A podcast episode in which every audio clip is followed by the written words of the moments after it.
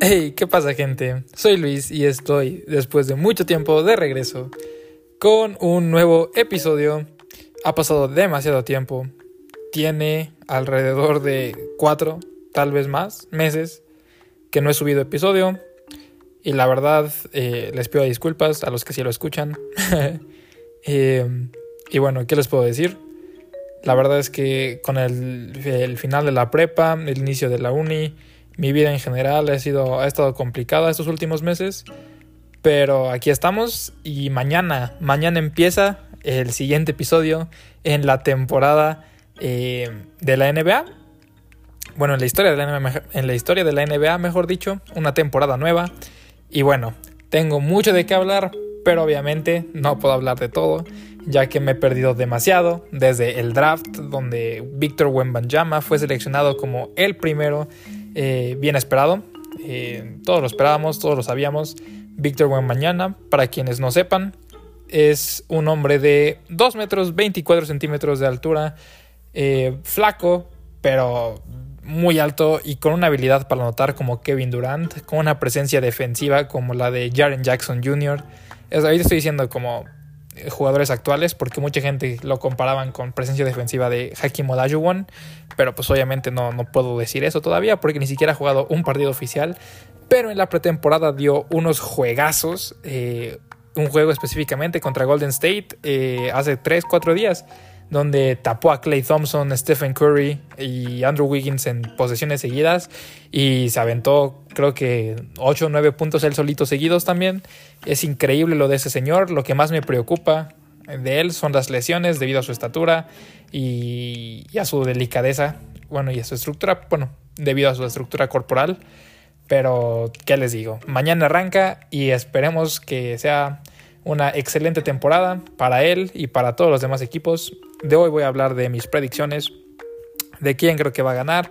Y bueno, antes otro tema que se me olvidó mencionar, el Mundial. También no hice ningún episodio del Mundial y me arrepiento porque fue un increíble Mundial. Todos esperaban a Estados Unidos ganar. Hubo sorpresas. Eslovenia cayó, Grecia cayó, Francia cayó. Ni siquiera avanzó de fase de, de fase de grupos. Jugadores raros como Ronday Holdays Jefferson que tuvo un juegazo, unos juegazos con Jordania.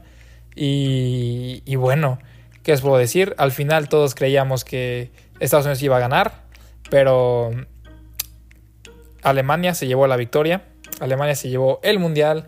Increíble actuación de los hermanos Wagner, de Dennis Schroeder. La verdad es que increíble el, el torneo. Y bueno, la verdad es que después de eso se, se, alarmaron todos en Estados Unidos para las Olimpiadas de 2024 y bueno, al final creo que van a mandar a los Avengers. No creo que... Ah, no creo que ningún otro equipo pueda eh, hacer algo para detenerlos porque van a mandar a los Avengers. Ya confirmaron Kevin Durant, Devin Booker, LeBron James quiere jugar, Stephen Curry quiere jugar. Eh, ¿Quién más quiere jugar? Todos quieren jugar. Bama de Bayo quiere jugar. Dwight Howard. ¿Quién rayos es Dwight Howard hoy en día? Pero Dwight Howard quiere jugar. Clay Thompson, Draymond Green todos esos jugadores increíbles. Eh, Jason Tatum, Jalen Brown. Joel Embiid va a jugar. Joel Embiid decidió jugar con Estados Unidos. Eh, pudo haber escogido entre Francia, Camerún y Estados Unidos. Y obviamente, como no ha ganado nada más que su MVP, pues decidió jugar con Estados Unidos. Y bueno, va a estar rotísimo ese equipo. La verdad es que sí, sí, están todos saludables para el final de la temporada y se encuentran bien para ir a, las Olimpiadas, entonces creo que no va a haber nadie que los detenga. Pero bueno, eso es todo de lo que tengo por ahora de, de todo eso. Y hay que hablar un poco de los equipos. Vamos a ver eh, qué ha pasado recientemente. Ok, ya me acordé. El trade de Damian Lillard.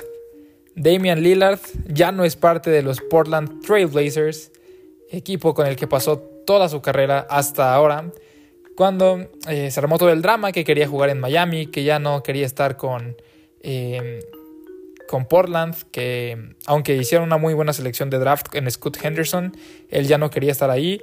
Y, y, bueno, las cosas terminaron mal entre la asociación y él. Y bueno, de alguna manera terminó en Milwaukee porque no lo pudieron mandar a Miami, que era lo que él quería. Terminó en Milwaukee con Giannis Antetokounmpo. Y bueno, bueno, ¿qué les puedo decir?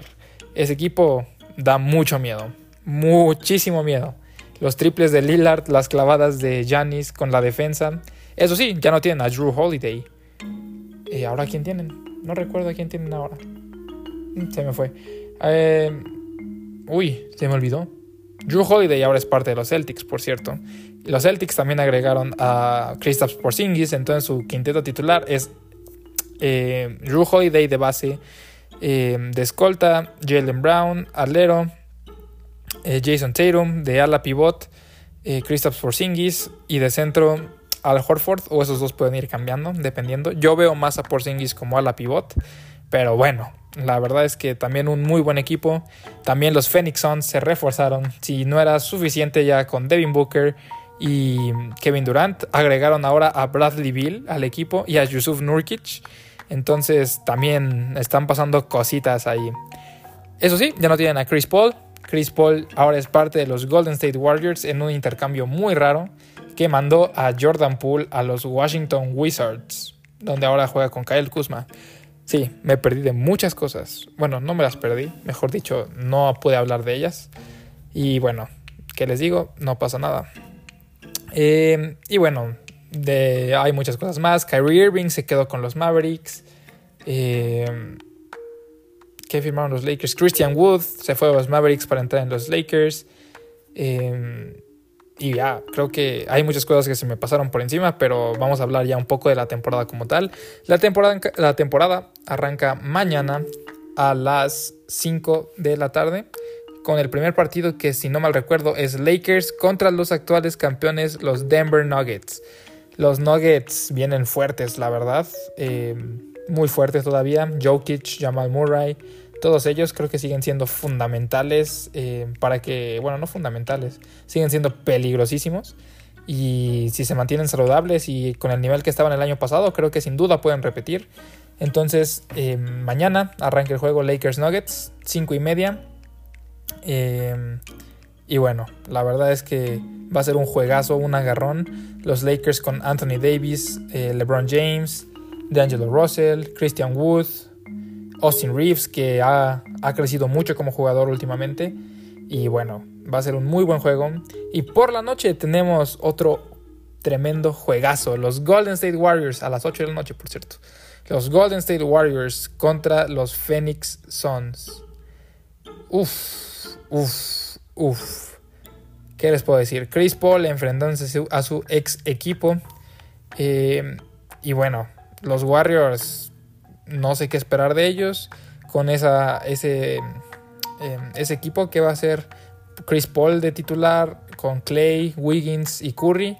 Y de centro no sé si van a poner a, Draymond Green, que había estado lesionado, o si van a meter a, a, a, Kevon Looney. No sé quién sea el sexto hombre de los Warriors, pero bueno, a ver qué, qué nos depara. Y ya de ahí tenemos miércoles todos los juegos que quedan. Mavericks Spurs, ese es mi juego. Arriba Mavericks. Vamos contra Víctor Wembanyama, jugador de los Spurs, el que les digo, el novato, la primera selección. Eh, que mucha gente dice que va a ser los mejores jugadores de la historia. Y eso que ni siquiera ha jugado un partido oficial. Pero bueno. También tenemos Hawks Hornets, Wizards Pacers, Celtics Knicks, Rockets Magic, Cavaliers Nets, Pistons Heat, Timberwolves Raptors, Thunder Bulls, Pelicans Grizzlies, Kings Jazz y Trailblazers Clippers. El jueves tenemos 76ers Bucks y Suns Lakers. Y para el viernes otra vez se reparte todo, que es Nets Mavericks, Pistons Hornets, Nuggets Grizzlies, ah, Knicks Hawks, Heat Celtics, Thunder Caps, eh, Raptors Bulls, Rockets Spurs, Clippers Jazz, Magic Trailblazers y Warriors contra Kings.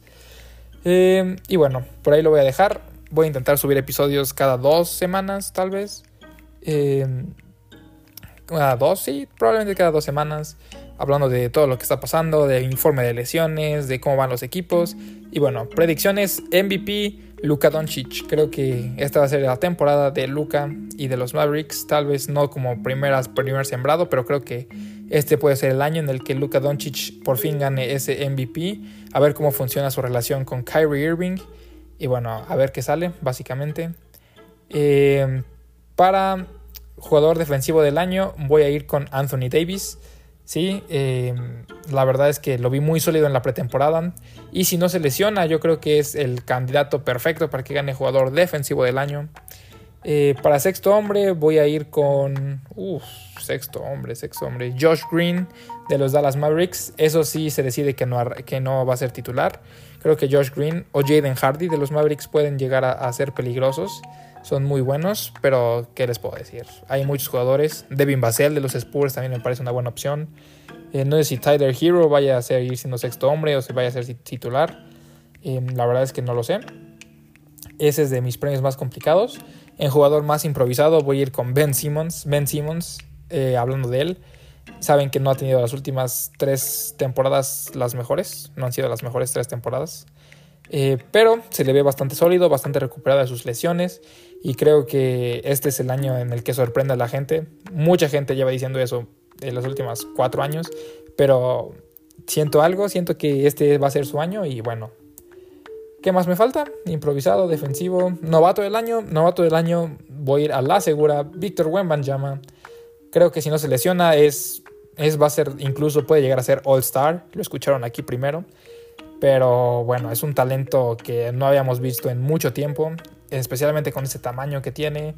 Eh, la verdad es que yo creo que si no hay lesiones, si se juega como espere, como si juega como se espera que juegue, va a ganar novato del año e incluso puede llegar a ser All Star. Coach del año voy a ir con Uf, coach del año es complicado, la verdad.